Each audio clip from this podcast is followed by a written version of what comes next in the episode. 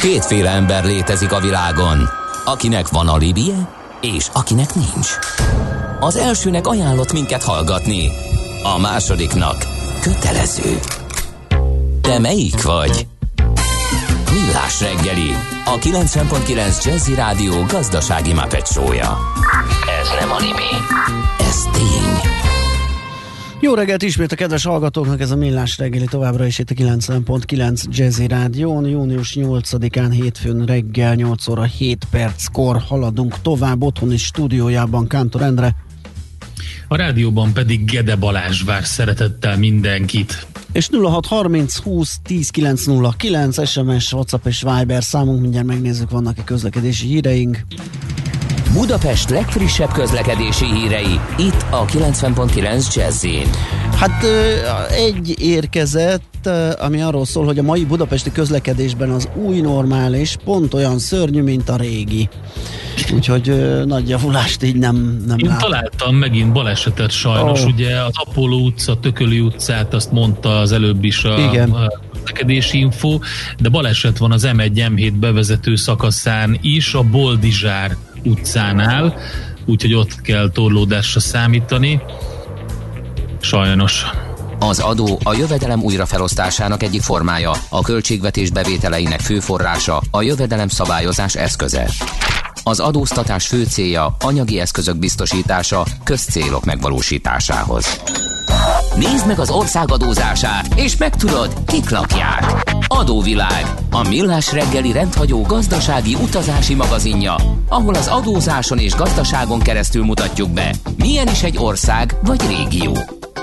Adóvilág, iránytű nemzetközi adóügyekhez. Nos, hát is megérkeztünk Észak-Afrikába, Algéria került terítékre, ez a 41 milliós észak-afrikai ország, amit ahogy néztem a népesség alakulását, az elmúlt 20 évben egy bő 30% kal gyarapodtak, úgyhogy egy ö, izgalmasan növekvő afrikai államról van szó. Gerendi Zoltánnal beszélgetünk először a BDO Magyarország ügyvezetőjével, adó tanácsadó partnerével. Szia, jó reggelt! Jó reggelt, sziasztok! Jól mutattad, hát igazából egyébként Afrika legnagyobb országáról beszélünk, tehát a, egy hatalmas, hatalmas országról beszélünk. A területe az gyakorlatilag 2,3 millió, majdnem 2,4 millió négyzetkilométer, nagyon 25-ször nagyobb Aha, ország. Igen, tehát hatalmas ország, és nagyon kevesen lakják, ahogy mondod. Érdekes egyébként, amikor a népesség közben, amikor a franciák 1830-ban gyarmatosították ezt a területet, akkor még csak 2 millióan voltak. Uh, Tehát uh-huh. úgy tűnik, hogy itt azért a, a növekedés az elég szép. Az országról csak egy először néhány ilyen sarokszám, aztán földrajzilag mi. E, mit is jelent? E, a világ tizedik legnagyobb országa is egyben, tehát nem csak Afrika legnagyobb országa, hanem e, tizedik legnagyobb országa. Ugye Észak-Afrikában vagyunk, ezek arab országok már, tehát nem, itt már nem a feketék vannak, hanem arabok, ők szunita iszlámok, tehát gyakorlatilag a szaudiakkal és a, az irakiakkal egy, egy vallási csoporthoz tartoznak és ami, ami, ami a legérdekesebb, hogy a tízes szám nekik elég nyerő, mert a világ tizedik legnagyobb gáztartaléka is itt van, uh-huh. és olajban is a 16 Tehát azért ez a 40 millió ember jó ki van stafírozva. Egyébként én néztem azt, hogy hogy a fenében van az, hogy egy ilyen ország ilyen baromi nagy lesz, mert azért azt tudni kell, hogy ennek az országnak a nagysága az imponáló, de a, a, azért, hogyha azt mondanák, hogy be kéne járni, nem biztos, hogy nekivágnék, mert 90% a sivatag. és, és, és szerintem a francia gyarmat terület hozta ezt a nagyságot, mert ugye keletről, ez a nyugatról Marokkóval határosak, ott még viszonylag ilyen földrajzi határvonalak is vannak, majd azt utána, hogy megyünk délre, Mauritánia, Máli, Niger, oldalán, ott mintha vonalzóval húzták volna. Tehát úgy tűnik, hogy a franciák valószínűleg ezt a területet, ember nem nagyon, csak maximum ilyen nomád törzsek bókláztak, ezt kitolták, és uh, Líbiában van viszonylag, ott is egyébként sivatagi határuk van, tehát semmi folyó, de az már kicsit görvé, határ, és aztán Tunéziával fejeződik be, hogy körbeérjük az országot, ami már inkább földrajzi. Tehát valójában azt lehet mondani, hogy szerintem ők nyertesei voltak ilyen értelemben a, a kolonizációnak, mert a franciák olyan területeket tudtak hozzácsatolni, amik egyébként akkoriban szerintem teljesen jelentéktelenek voltak, de így létrejött egy hatalmas ország, és a, a, a franciák se voltak szerencsések egyébként ezzel, mert ők 1962-ben át kellett, hogy vissza kellett, hogy adják a gyarmatot, és az olajipar azért az nagyjából csak 56 körül indult, akkor fedezték fel az első olajelőhelyet. Tehát gyakorlatilag a, a, a franciák kimenete, akkor még a, a, ez az olajipar, ami ma Algériát jellemzése az erejét és a potenciáját adja, nem létezett. Tehát ez egy e, marha érdekes dolog, tehát szerintem itt a véletlenek sorozatom, és egyébként az, az olaj és a gázmezők döntő hányada az a sivatagi területben van, mint ahogy Líbiában is. Tehát gyakorlatilag azt kell tudni, hogy e, e, ebben a, ez a senki földje, ahol igazából nem nagyon ment be senki, e, vált hirtelen e, nagyon, nagyon érdekessé. Na most e, Algéria nevét egyébként Algérről a fővárosról kapta, tehát ez ma egy 2,1 milliós város, Orán a másik nagy város.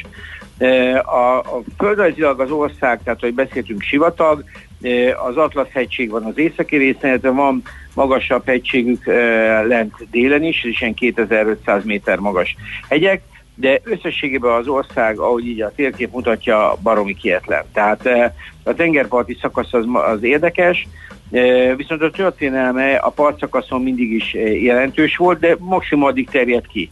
Tehát az Atlasz hegységen túl délre lefele nem nagyon, nem nagyon mentek, maximum kereskedni, kereskedni mentek. A, a, a franciáknak volt köszönhető egyébként e, itt az élet elindulása, ha úgy tetszik, ezért nagyon szoros a franciaországi kapcsolat az 1848-as forradalmak után több mint 50 ezer francia vándorolt ide ki. Akkoriban fordított világ volt, nem az, nem az afrikaiak jöttek be Európába, mentek Afrikába, és ennek eredményeként ugye elég jelentős volt a francia populáció, ma is a lakosság 2%-a európai hátterű. Most az országnak elindult kitel szabad állam lett, elszakadt Franciaországtól, és létre is hozták akkoriban egy Zonatra nevű céget, amelyik százszerékban állami cég volt. Ez az állami cég és gázipart, tehát ők nem engedték ezt privatizálni, és ez szerintem viszonylag jót tett a, a, az országnak a, ami, amiben egyébként magyar mérnökök is részt vettek, mert jól emlékszem, Algériában még a régi időkben ez a Bumerien, el, Bumerien elnök volt, aki hát majd boton elmeséli a politikai uh-huh. beállítottságot, ami látom inkább ilyen baloldali volt, de nem, nem, nem volt kommunista. De ettől függetlenül e, magyar mérnök emberek is dolgoztak e, e, a Algériában különböző gáz- és olajipari létesítményeken. Ma egyébként, ha ránézünk a térképre, akkor az északi rész az mint egy vasútvonal, annyi gáz és olajvezeték megy, hogy ez elképesztő.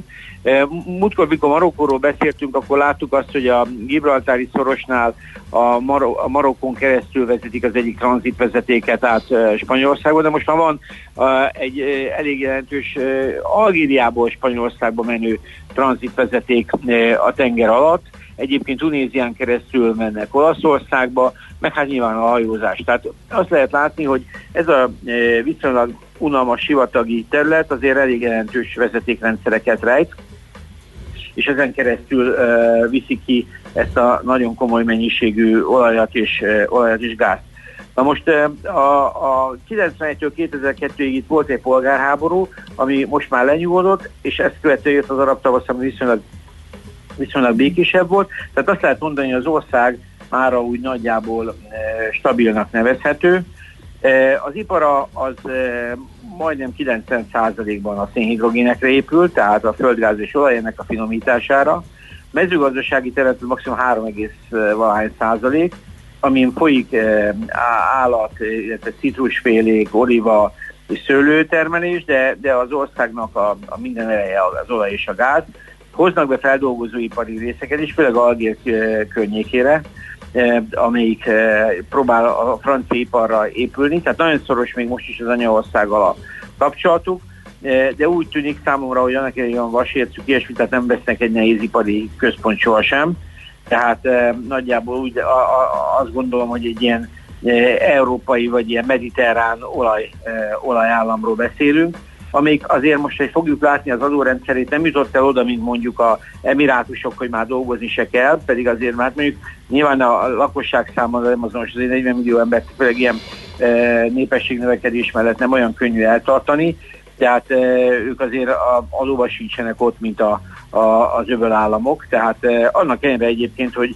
hogy, hogy őket megszigyenítő tartalékaik vannak. De mindenképpen azt látni, hogy egy eléggé fejlett adórendszert tartanak fönn, valószínűleg ez is a francia közigazgatásnak a hatása lehet. Most ha végignézzük az adókat, az áfájuk 19% ez semmi különös, tehát gyakorlatilag szokásos. Társasági adóban sem mutattak semmit, a különlegeset, tehát 19% 23 Nyilván itt is vannak különböző speciális övezetek, amivel próbálják a nem olajfüggő tevékenységeket erősíteni, de azért ez egy ilyen olajipari dominancia vagy gázipari dominancia mellett szinte, szinte lehetetlen. Van nekik egy ilyen TEP, ilyen Tax on Business Activity adójuk, ami 1% gyártási tevékenységeken. Ez, ez, ez az, amit az önkormányzatok is nagyjából, ahogy látom, visszakapnak helyileg. Ez, ez, ez, ahogy jól látom, ez, ez szintén a mi helyi iparizési adónkhoz hasonló és van nekik egy ilyen progresszív SZI-juk, ami 35 százalék. Tehát nagyon úgy néz ki, hogy adójogi szempontból Algéria azért nem, nem osztja az államoknak a sorsát, tehát sokkal inkább ilyen európai vagy kontinentális adó, adórendszere van, de úgy tűnik, hogy a gazdasága elég, elég szilárd, és hát a, most ahogy láttuk a, a, a pillanatnyi belengést követően azért az olaj is kezd szépen visszatérni, tehát úgy néz ki, hogy a jövőképük elég jó. Én ennyit gondoltam Algériára elmondani, hogy ott egy óriási uh-huh. ország, rengeteget róla, lehetne róla beszélni, gyönyörű városai vannak a francia e, gyarmati e, időkből, e, meg még egyébként a, az azt megelőző e, időszakokból, gyönyörű mecsetek. Egyébként e, itt van azt hiszem a legnagyobb ilyen, ilyen e, tehát afrikai idézőjelben Notre Dame, eh, Székesegyház, tehát rengeteg minden van. A turizmusuk egyébként nem olyan erős, mint például a marokkói, tehát eh, a két ország jól lehet szomszédos, teljesen más struktúrájú, tehát Marokkónak csak úgy emlékeztetőül igazából nem nincsenek ilyen eh, adottságai, mint Algériának, tehát ásványi kincsekben messze nem olyan gazdag, sőt egyáltalán nem gazdag. De úgy tűnik, hogy Algéria ezzel egészen jól gazdálkodik és hát én úgy gondolom, hogy ebben a régióban meghatározóak fognak maradni. Főleg, ha Líbia majd utána hamarosan Líbiába kerülünk, tehát gyakorlatilag ugye ezt a fajta projektet folytatjuk csak sokkal szétesőbb közigazgatás mellett. Világos. Zoli, köszönjük szépen, megyünk tovább, a zene után Felendi Botondot is felhívjuk, hogy beszélgessünk vele az országról. Jó munkát neked, szép napot! Köszönjük nektek, sziasztok! Gerendi Zoltánnal, a BDO Magyarország ügyvezetőjével, adótanácsadó partnerével váltottunk pár szót uh, Algériáról, és ugyanezt tesszük a zene után majd dr. Feledi Boton külpolitikai szakértővel is.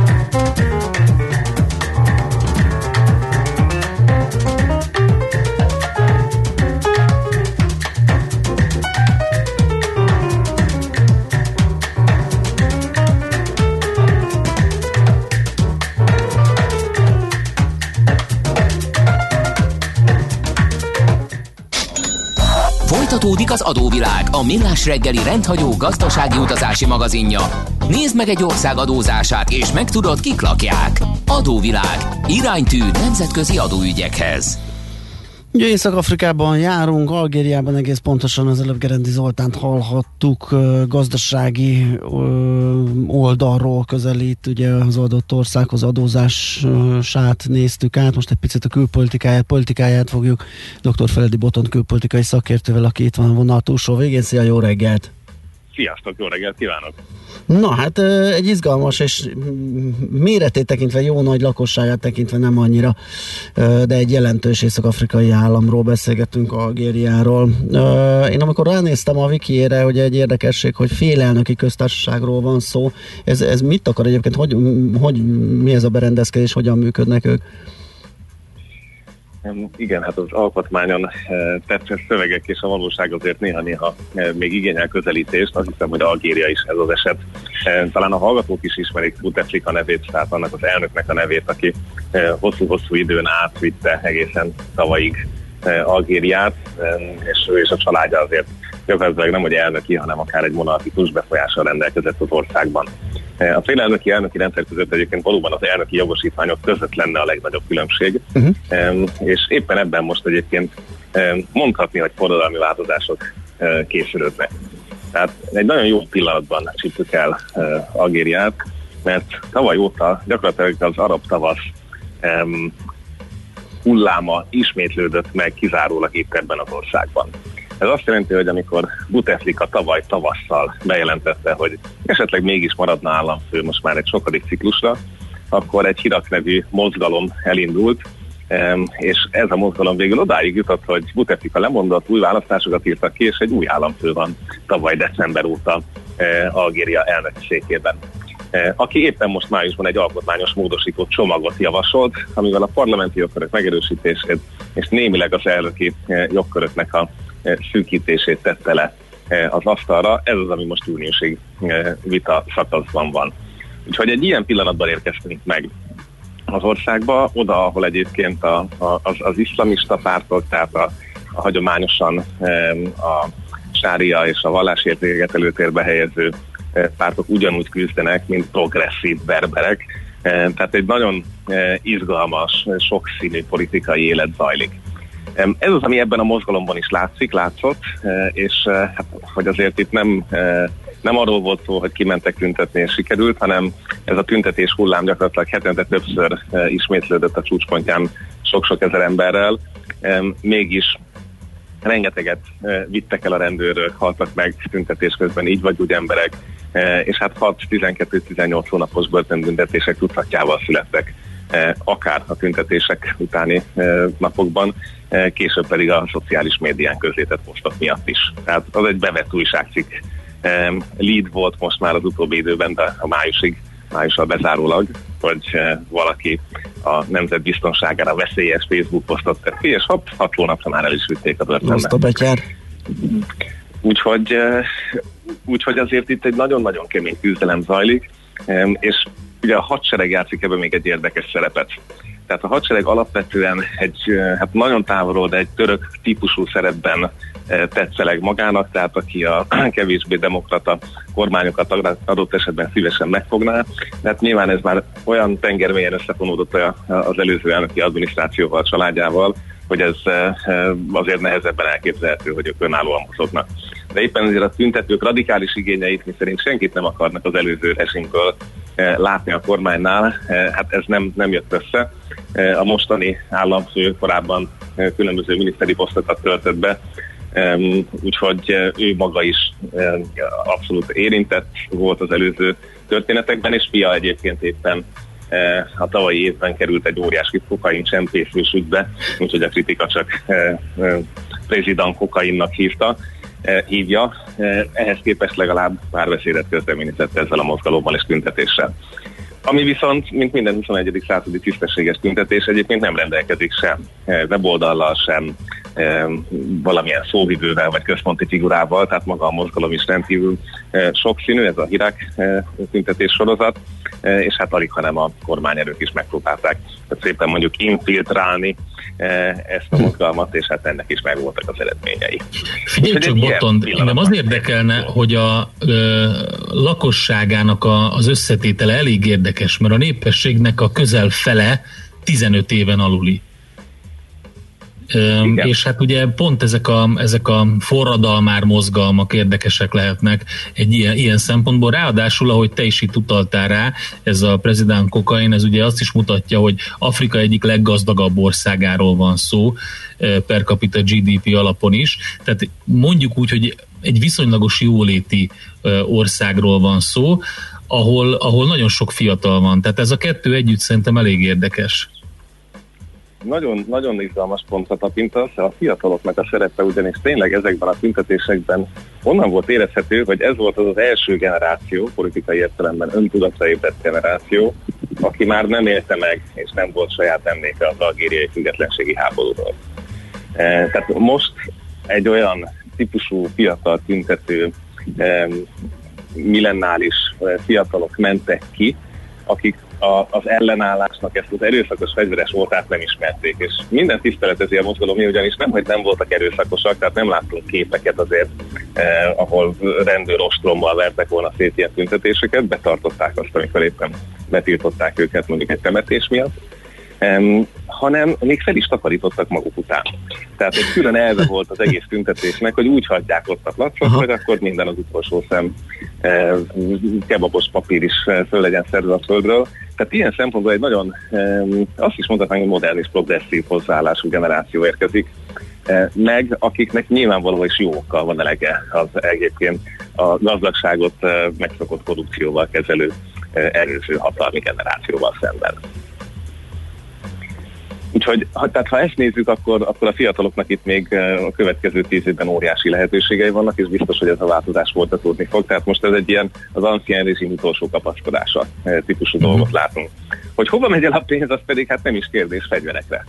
Eh, tehát a Algéria olyan szinten van felfegyverezve, hogy azt így a magyar honvédség hát nem megrigyelhetné, hanem legutoljára alig, hanem a 19. században látunk ilyen arányosan fegyverzett Magyarországot. Eh, tehát egyébként ennek a fegyverzetnek mondjuk eh, már a 70-es évektől kezdve 90%-a orosz szolgáltgyártmányú eszközökből áll. Eh, és ez a mai napig így van, tehát Putyin egyébként még 2006-ban is elengedett egy majdnem 5 milliárd dolláros algériai tartozást a különböző katonai ügyletek kapcsán, és azóta is szorgos vásárló, tehát most háromszor 14 különböző Sukhoi típusú e, orosz vadászgépet fognak venni. E, úgyhogy e, tehát folytatódik az elképesztő fegyverkezés, ami, ha visszaemlékszünk a múlt hétre, részben Marokkónak szól. Tehát egyrészt Marokkó is e, ugye a nyugat-szaharai régióban Polisárió e, mozgalommal szemben Algéria támogatja őket. E, tehát egy, egy komoly regionális konfliktusban is benne vannak, e, másrészt azért ők magukat a mediterrán térség szereplőinek is e, szeretnék mindig beállítani, tehát ha az olaszok vásárolnak mondjuk különböző amerikai repülőgépeket, akkor azért az az algériai katonaságnak a fantáziáját is megmozgatja. E, tehát most éppen a légierőbővítési program zajlik, de rengeteg akár még T-50 valahányos típusú tankot is találunk százasával az algériai hadrendben. Úgyhogy sajnos a pénznek a helyét ilyen szempontból eh, hát a, a, a katonai vezetésű eh, félelnöki, de gyakorlatban elnöki rendszer eh, az bőven-bőven megtalálta. Oké, okay, hát köszönjük szépen Botond, ez fért bele, és hát a jövő héten várunk itt szeretettel az éteren keresztül, folytatjuk kalandozásunkat Észak-Afrikában. Jó munkát, szép napot neked! Nektek is hallgatunk. Szerbusz, szia! Feledi Botond külpolitikai szakértővel foglalkoztunk Algériával második körben, ugye először Gerendi Zoltánnal beszélgettünk erről az észak-afrikai országról, most megyünk tovább Svitandi híreivel, aztán jövünk vissza és folytatjuk a millás reggelit itt a 9.9 Jazzin.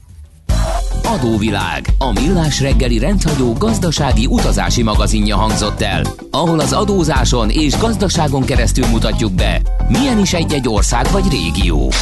Adóvilág Iránytű nemzetközi adóügyekhez. Műsorunkban termék megjelenítést hallhattak. A lakosság nagy része heveny mobilózisban szenved. A statisztikák szerint egyre terjednek az okostelefonok. A magyarok 70%-a már ilyet használ. Mobilózis. A millás reggeli mobilos rovata heti dózisokban hallható minden szerdán 3.49-től. Hogy le nem erőj. A rovat támogatója a Bravofon Kft. A mobil nagyker.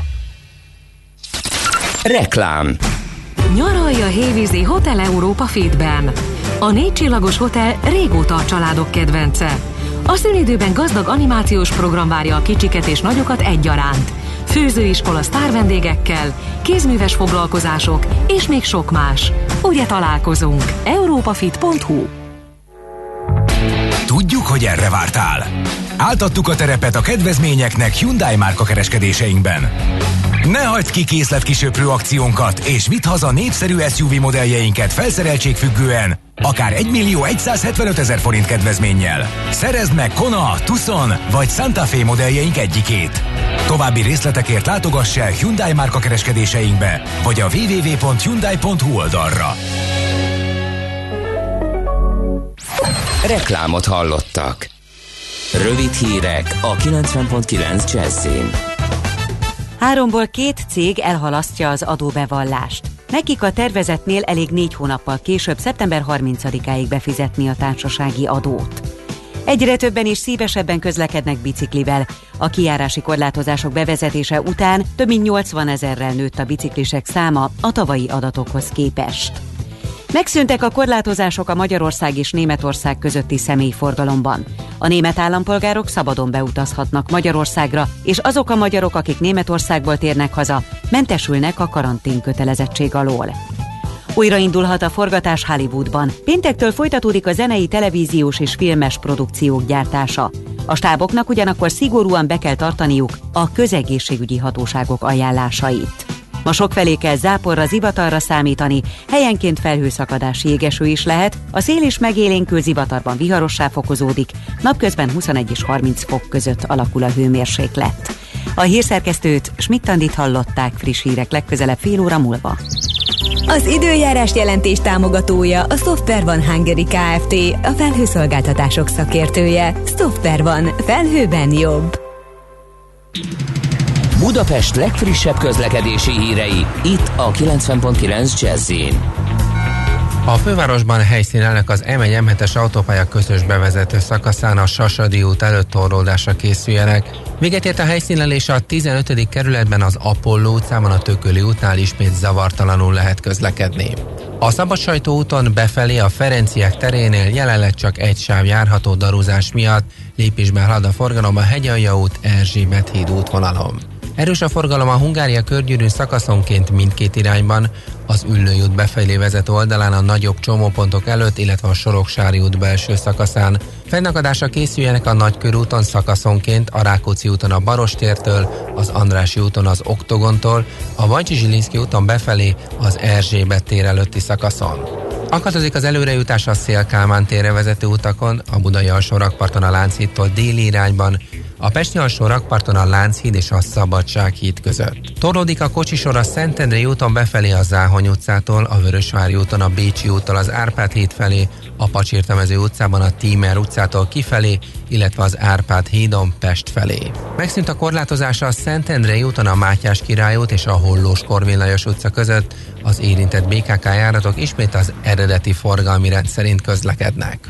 A 13. kerületben a Papkároly utcát egyirányosították a Petneházi utcától a Gömb utcáig burkolatjavítás miatt. A 120-as autóbusz Papkároly utca megállóját áthelyezték. A Krisztina körúton a déli pályaudvarnál a Döbrentei tér felé egy sáv járható karbantartás miatt. Siling Zsolt, BKK Info. A hírek után már is folytatódik a millás reggeli. Itt a 90.9 jazz Következő műsorunkban termék megjelenítést hallhatnak.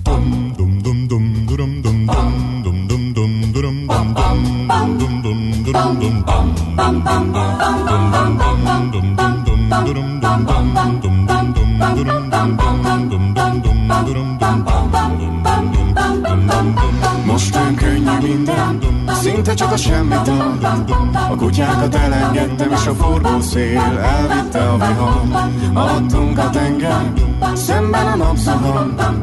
Nyeljük a csíkokat, és a világ bajkos szellőként zsuhar. Tékozló angyal a magasban, de fenn nincs baj, nincs haragban, senkivel. Gédurva zúgják a fákon a kabolcát, hogy láss csodát, láss ezer csodát.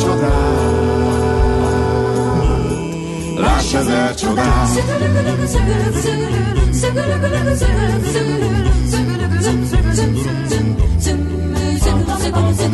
Éhes pupillákkal Vállamra öldögül. Balla lepöckölöm Az élet jobb hiány Egyedül Autó egy szerpentinen Meg ki tudja merre tart Kócos kis romantika Tejfogával A szívembe van. Tékozló angyal a magasban Böffen nincs baj, nincs haragban. Senkivel Hídurva zúgják a flákon a kabolcán Hogy láss csodát Láss ezer csodát Láss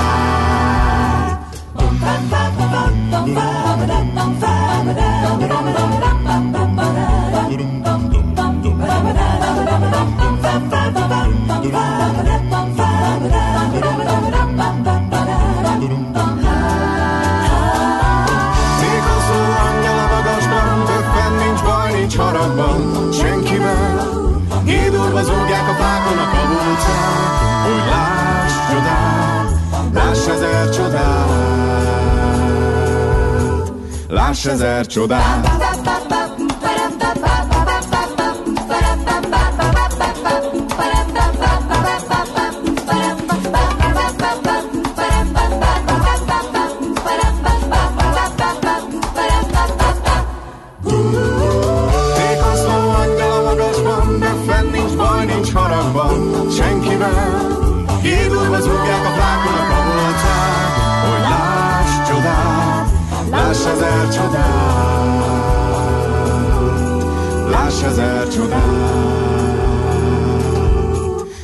Láss ezer csodát.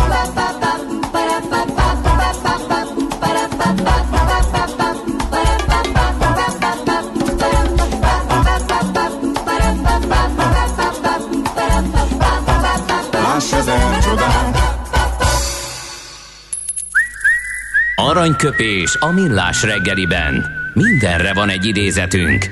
Ez megspórolja az eredeti gondolatokat. De nem mind arany, ami fényli. Lehet kedvező körülmények közt gyémánt is. Egyik születésnaposunk Frank Lloyd Wright építész, 1867-ben született ő, és hát mondott egy dolgot, ami nekem kicsit fura. Azt mondta, hogy egy orvos eltemetheti a hibáit, de egy építész csak azt tanácsolhatja az ügyfeleinek, hogy ültessenek kúszó növényeket. Hát ennek az eleje picit morbid, a második része meg... Miért morbid? Hát, Miért? Hát mert, mert, mert ez nem, nem ilyen egyszerű. És a második fele sem. Nekem hirtelen a Morándi híd jutott eszembe, hogy azért az ugye nem volt elég, hát vagy nem, lett, nem lett volna elég azt az építészeti hibát be, benöveszteni növényel, hogy összedőlt egy komplet híd a rossz uh, szerkezeti hát struktúra azt, miatt. Azt nem lehet nyilvánvalóan. Itt igazából arra utalt, hogy, hogy elfedni valami olyat, amit létrehoztál azért, hogy emberek éljenek benne, vagy valami célt szolgáljon, azt gyakorlatilag nem lehet. Tehát le, le lehet bontani nyilvánvalóan. Orvosilag ugye Annyiból morbid, hogy olyan hangzása van, mint hogyha ez egy megoldás lenne az orvosnak, vagy egy menekülő út lenne az orvosnak. Tehát azért azért... Ja, nem menekülő út. Szerintem nem így gondolta. Hát abban az időben egyébként, amikor ő élt, akkor nagyon, akkor, akkor nehezebb volt, tehát akár az orvoslás is, tehát ott egy csomó minden közbe jöhetett egy műtétnél, ugye az orvos mondhatta, hogy hát hogy, mit tudom én, nem élte túl, mert stb. stb. stb. stb. Ő igazából arra gondolt, hogy, hogy, hogy neki ki van pakolva minden egy építésznek szerintem, de tök jó, hogy ezt felhoztad, mert eszembe jutott a, a Falling Water House-ról, amiről ugye beszéltünk itt a műsor elején, hogy ez egy right, nagyon ikonikus és alkotása. Igen, szuper. Ezt képzeld, az E.J. Kaufman egy gazdag kereskedő számára készült Pennsylvániában, Mill, Mill Run nevű településen, 30, 1935-ben kezdték el, és négy évig tartott felépíteni, és egy, ugye egy patak folyik az épület alatt, és a, azért volt az volt a koncepció, hogy a házlakói még közelebb kerüljenek a természetes környezethez, akkor 155 ezer dollárba került. A Frank Lloyd Wright 8000 dollárt kapott, és hát tök érdekes, mert több konzolos erkélyből, meg teraszból áll ez az egész, és a függőleges tartók kőből, a vízszintesek meg betonból készültek, és Kaufmannnak voltak ilyen e, meósai, saját mérnökei, és azt mondták, hogy a ház nem elég biztonságos. Uh-huh. És a tervezőgárda ezt cáfolta, de sajnos később igaza lett a Kaufmann mérnökeinek, mert megereszkedtek a konzolok az évek alatt, és a legalsó szint konzolait a 90-es évek végére acélosztopokra cserélték, hogy alá tudják támasztani. Lényegében a teraszok megerősítési munkái 2002 márciusába készültek csak el, de most már múzeumként üzemel, mert a család az államnak adományozta a házat. Szóval, hogy múzeumként funkcionál, de azért is érdekes maga Frank Lloyd Wright, mert nagyon komoly ilyen várostervezési, de inkább szociálpolitikai koncepciói voltak nekik. Van egy, van egy könyve, a Disappearing City című könyv, és erre tök sokat hivatkoznak most, amikor élhető városokról beszélünk, hogy azok a városok, amik ugye elkezdtek épülni, hagyományosan, mint a faluban, és ahol letelepettek az út mentén az emberek, nagyon közel voltak egymáshoz a házak, és ugyanilyen sűrű városok épültek régen, és ezek kiderültek ugye, hogy lényegében fenntarthatatlanok, meg hát nem lehet bennük normálisan élni. És volt neki egy koncepciója, ez a Broadacre City, az volt a lényeg, hogy minden amerikai egy hold földet kap, és ott építheti fel a saját területét, és akkor egy ilyen nagyon szellős nagy területet kapunk, de az a helyzet, hogy ugye itt az autós közlekedésre épített, tehát a tömegközlekedés korában ez nagyon nehezen megvalósítható. Minden esetre én láttam előadásokat, ahol a mai várostervezők, meg építészek, meg akik olyan koncepciókon gondolkodnak, hogy élhető város, azok a Broadcare, Broadacre City tervet, az, az belerakják ezekbe a előadásokba. Több hallgató is írja, most írt egyszerűen ketten is, hogy a statikusnak a hibája, hogyha valami összedől az építészé, az csak annyi, hogyha ronda. Hát én azt gondolom, az anyaghasználat azért az építésznek, tehát amikor megcsinálja a terveket, azt ő, ő fekteti le, nem, hogy, mi, hogy miből lesz. És hát, Ricardo... Nézem, nem tudom, hogy az Egyesült Államokban akkor, hogy működtek. De várj, én most Olaszországnál vagyok, még mindig a Morándi hídnál, mert ott, ott, ott, én azt olvasgattam arról, és Ricardo Morándinak már a tervezés időszak, ő építészmérnök volt, és már a tervezés időszakában vitái voltak arról, a szakmabeli viták, hogy az a vasbeton szerkezet fogja elbírni a terhelést. A korábbi uh, ö, forgalmi viszonyokra, tehát a 60-as évekre tervezett ö, terhelést, azóta pedig meg is háromszorozódott, tehát, tehát még, még durvább lett a helyzet, de már akkor vita volt belőle, és vele vitatkoztak, nem a statikusával. Én nem akarok nem nagyon mélyen belemenni itt építész technológiai, technikai dolgokba, mert nem értek hozzá. Én pusztán erről az egy, egy esetről uh, tudom, hogy ez egy, ez egy építészeti vita volt, hogy ki mit mhm. csinál, azt meg hát a szakmabeliek nyilván jobban tudják, az kétségtelen, hogy a statikusnak nagy ö, szerepe jut ezekben a dolgokban. Még egy mondatra visszatérnék ide Frank Lloyd Wrighthoz, mégiscsak róla ja, igen. hogy, hogy maga ez az egész ö, elképzelése, meg koncepciója arról, hogy hogy kéne élni az embereknek. Kimondottan ez a Falling Water, ez, ez, ez nagyon jól tükrözi ezt, vagy visszaadja, mert azt gondolta, hogy a táj és az épített környezet magas szintű összhangja az, ami a, az embernek, a, amire szükségünk van. Tehát, hogy az agrár meg a városi életformák összehangolása például, ez egy, ez egy nagy koncepciója volt neki. Több olyan terve van, ami, ami ilyen suburbánus jellegű sztori, nagyobb terek, életterek, stb. Szóval szerintem ez egy, ez egy nagyon fontos dolog. Aranyköpés hangzott el a millás reggeliben. Ne feledd, tanulni ezüst, megjegyezni arany. Az Okos Morzsák támogatója a Software van Hungary Kft. A felhőszolgáltatások szakértője. Software van. Felhőben jobb. A felhői infrastruktúra használatának legfontosabb kérdése a biztonság. A felhő alapvető tulajdonsága a biztonság. Az egyszerű adatátvitel és biztonsági mentések megelőzik az adatvesztést. Az okos morzsákat támogatta a Software One Hungary Kft. A felhőszolgáltatások szakértője. Software One. Felhőben jobb.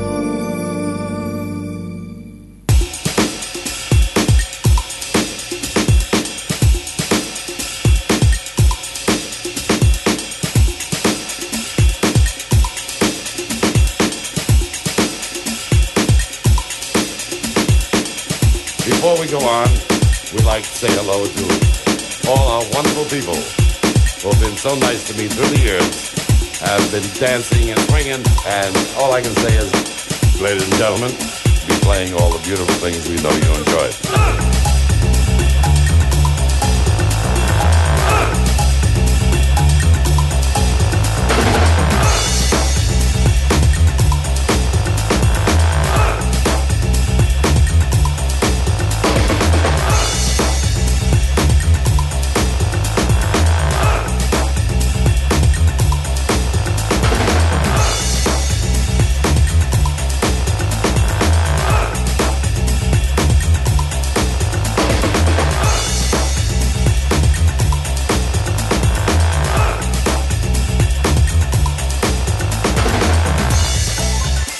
Good evening, ladies and gentlemen, to all you wonderful people.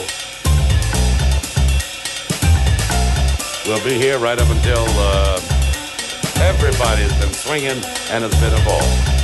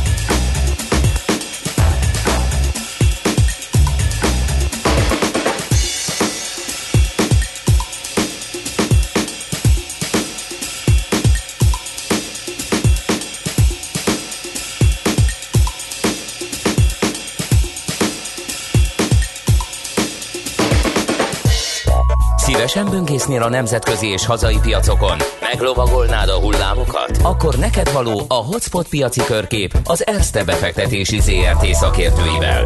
Gyors jelentések, gazdasági mutatók, események. Nálunk mindent megtalálsz szakértőink tolmácsolásában. Ha azonnali és releváns információra van szükséged, csatlakozz piaci hotspotunkhoz. Jelszó Profit nagy P-vel. És kérem szépen, barát Tibor, vezető üzletkötő, itt van a telefonunk túlsó végén. Szia, jó reggelt! Jó reggelt, kívánok! Szervusztok. Na, izgalmas híreid vannak. Kezdjük azzal talán, amit az Európai Bizottság kitalált, hogy itt a nagy cégeket megregulázza. Mi, mi itt a így, helyzet? Így van, hát ehhez léptünk egy picit közelebb vasárnap, ugye a Weltam Zontákban nyilatkozott Margaret Vestager, ugye az EU biztos hölgy, aki azt mondta, hogy hát a Európában a jövőben a digitális piacokat jobban meg kell szabályozni, mint eddig, és ehhez gyűjtenek jelenleg ötleteket. Tehát alapvetően nem az a probléma, probléma hogy a sikeres cégek nagyjá válnak, hanem azt kell megakadályozni, hogy monopól-szerű szituáció ki tudjon alakulni, mint jelenleg ugye az Amazon, a Google vagy a Facebook esetében más piacokon is. És tehát gyűjtik az eszközöket, ami meg tudja azt akadályozni, hogy a piac megbillenjen, és egy-egy cég tudja uralni az adott piacot. Ugye kicsit visszatekintett itt a koronás, koronavírusos időszakra, ahol azt mondja, hogy milyen érdek, tehát hogy ugye figyelmeztető jel, hogy ezek a nagy USA tech cégek a vírus időszak alatt még dominánsabbá váltak, és igaz, hogy ez azt is megmutatta, hogy a digitalizáción keresztül mennyi minden elérhető, amit ugye korábban nem is gondoltunk, viszont az Európa számára tanulságos el az, hogy milyen függőek tudunk lenni az amerikai tech cégektől, és hát ez egy ilyen ébresztő jelzést adott a, a bizottság számára, és az, az hogy, hogy ugye ők még erősebbek lettek, ez még sürgetőbbé teszi azt, hogy ezeket valamilyen módon, tehát mindenki számára hasonló játékszabályokat tudjanak kialakítani a digitális piacon. És akkor hát ugye ezt min keresztül, vagy hát hogy, hogy mert ez maga az alapvetően uh-huh. cél, ez mi lenne az út ehhez a, ez a, a cél eléréséhez.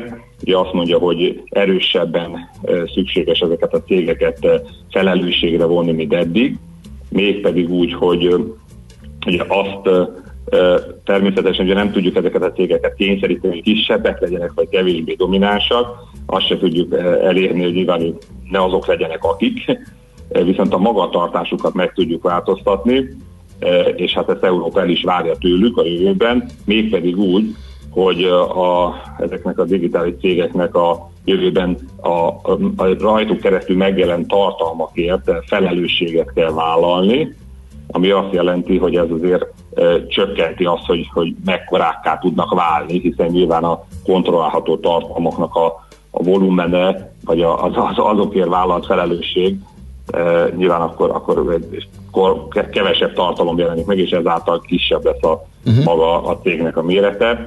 Hát ez egy érdekes elképzelés, hogy aztán hogy ez most ez a felelősség ez mit jelent, hát ugye konkrétan majd ugye paragrafusokba öntve, hát erre majd ugye kíváncsiak leszünk, mert ebből azért ez nem derült ki, de ez mindenképpen ugye itt a, a közeljövő zenéje. Hát azt gondolom egyébként, hogy a piaci reakció az az, hogy már eddig is ugye láttuk, hogy a, a válságban ugye ezek a cégek ugye abszolút domináltak, aztán az elmúlt időszakban, hogy most már ugye jöttek az új fel lemaradt papírok, akik egyébként inkább egy növekedési részvények, tehát az elmúlt hetekben már inkább ezeket vették a befektetők, a, tehát légitársaság, hajózási cég, e, autóipar, tehát akik eddig lemaradtak, de hogyha a gazdaság operál, akkor ezek ugye is ugye javulni tudnak, és ezért ezeket a részvényeket e, részesítették előnybe a befektetők.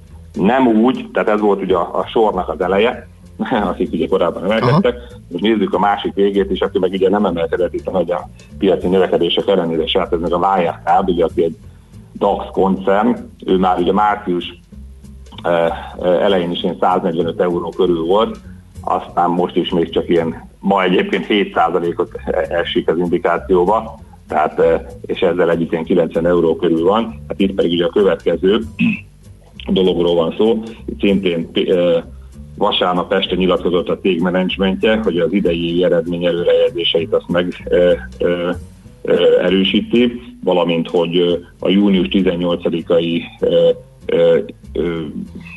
gyors jelentésnek az időpontját is megerősítette, az, az ugye, hogy ebben a 2019-es évet le tudja zárni, és hogy hát azt is feltételezi, hogy jelentős eltérések nem lesznek a korábban jelentett előzetes számokhoz képest.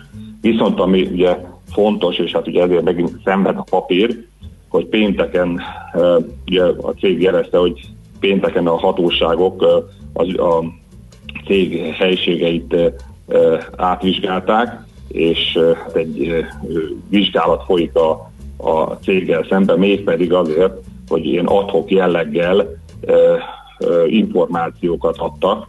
Ugye itt két dátumot is megemlítettek, március 12 és április 22-én.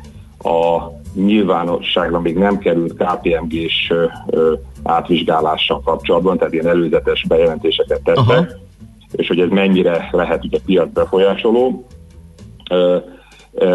Ugye ebben egyébként ugye azt szerepelt, hogy, hogy nincs, tehát a KPMG ugye azt mondta, hogy nincs mérlegcsalásra utaló jel, viszont jelentős szervezeten belül hiányosságokat tárt föl, és hát ez gyakorlatilag azt mondta, hogy tehát a, a vizsgálat most meg ugye úgy szól, hogy adott-e a Firecard félrevezető jelzéseket a tőzsde árra kapcsolatban, ami befolyásolhatta a piaci árat. Egyébként a, ugye mind a Müncheni ügyészség vizsgálódik, mint a, a német bankfelügyelet, a BaFin.